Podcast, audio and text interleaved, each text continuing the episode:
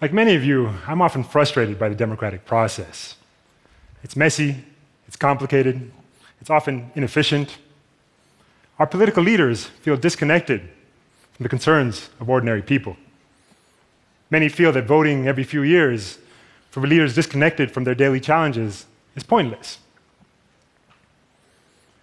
But before we reject democracy, let's imagine what it could be. And I believe that African activists are redefining democracy by putting protest at its center, what I refer to as protest democracy. International organizations and academic experts define democracy as regular, multi party electoral competition. But democracy should not only be about elites competing at the ballot box. For it to have meaning, it's something we must engage in every day. When I say protest democracy, I'm challenging how we think about democratic action. Viewing democracy as only elections is no longer adequate and threatens democracy itself. So we must protest democracy to give it a renewed meaning. What would this look like? We need to turn to African societies where ordinary people are increasingly taking to the streets to transform their lives. African social movements have often been at the forefront of conceptualizing democracy in this way. This may come as a surprise to those of us who think that the only way Africans engage in politics is through the barrel of the gun. But increasingly, young people are taking to the streets and abandoning organized violence in favor of more effective nonviolent action. I've spent much of the past two decades talking to African activists, both violent and nonviolent. Across Africa, young people are rising up to challenge almost every type of regime known to humanity. This is my friend Thiat. He's a rapper from Senegal. He led a large movement in Senegal that was successful in preventing the president from stealing a third term. From Morocco to Lesotho, young people are rising up against entrenched monarchies. In Egypt and Sudan, against brutal dictatorships. In Uganda and Ethiopia, against powerful militarized states with quasi democratic veneers. In South Africa, where this image is taken, and Burundi, against democratically elected leaders who have done little to improve the conditions for ordinary people. Across the continent, protest is not exceptional, but a normal part of life. Africans use protests to challenge both dictators as well as power cuts. In a way, Africans are protesting democracy itself, enriching its possibilities for us all. There have been two major waves of African protest, and we are currently living through the third, which began around 2005. It includes the so called Arab Spring, which took place mostly on the continent. The first wave took place in the 1940s and 1950s and led to Africa's decolonization. Kwame Nkrumah led a broad coalition in Ghana that overthrew British rule, providing a template for nonviolent movements globally. The second wave took place in the 1980s and 1990s against austerity measures that imposed harsh conditions on African economies. These protests led to the overthrow of autocratic regimes and led to the introduction of multi party elections across the continent. The ongoing third wave is correcting the shortcomings of the earlier two. If the first wave brought liberation, but not democracy, and the second, elections, but only for the elites, then it is the third wave that is most concerned with transforming democracy into the rule of the people.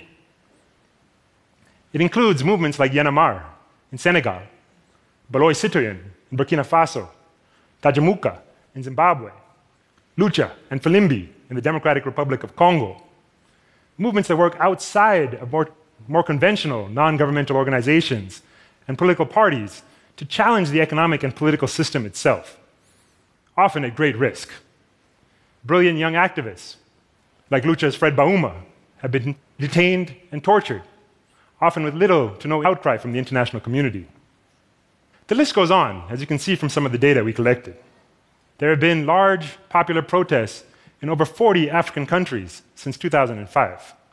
And if you look, you'll recognize that in 2011, the year of the so called Arab Spring, was actually the spike of this broader wave. Contrary to popular belief, many of these protests have been successful. We know of the dictators falling in Tunisia and in Egypt, but popular movements have prevented presidents from stealing third terms in Senegal, in Malawi, and Burkina Faso as well. What's driving this upsurge of protests? Demographically, Africa is both the youngest and the fastest growing continent, with the largest age gap between the people and their rulers. It is urbanizing at a tremendous pace. Economically, African countries have been growing for over a decade now, largely driven by investments from Asia. But little of this wealth is trickling down.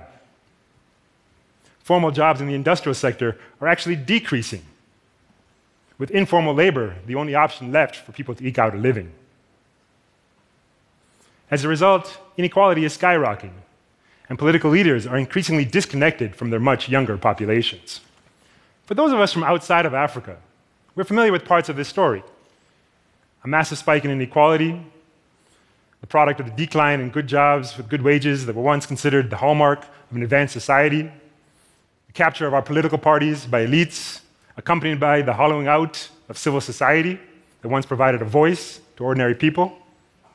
That sinking feeling, no matter what you do, external factors related to the global economy can disrupt our lives for the worse.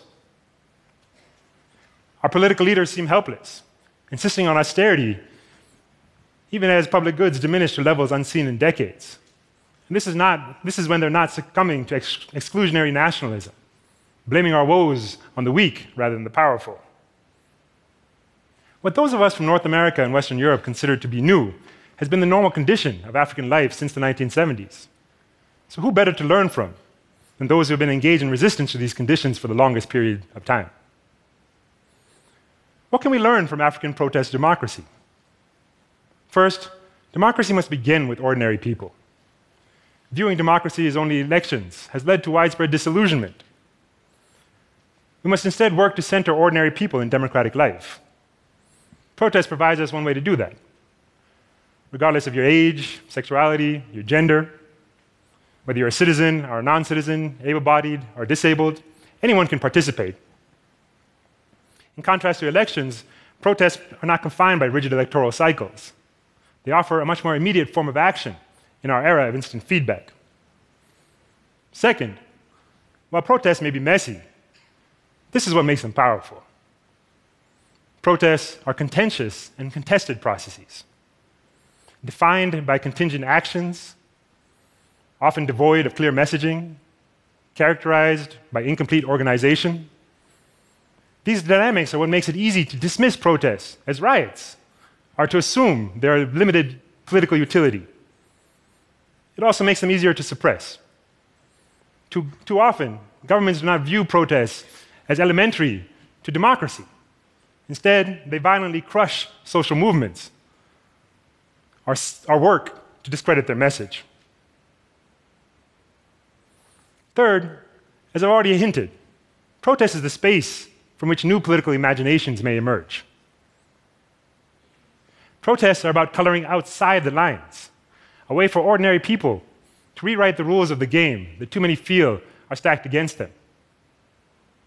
Many young people in Africa have grown up in societies where a single ruler has, led, has ruled their entire lives. Protest is the space for new possibilities to emerge as young people begin to discover their own power. Consider the situation of my friend Linda Masarira a single mother of five who is leading protests against the Mugabe regime in Zimbabwe. She has been beaten, arrested, harassed. But Linda perseveres because, as she told me a few months ago, protest has given her a sense of meaning and direction. And though she knows the odds against her, Linda perseveres. Like Linda and other young African activists, we all must work to redefine democracy as something more than just elections and political parties. Democracy is a creative process, and protest has always been the vehicle for expanding our political imaginations beyond what we are told is possible. Asante sana.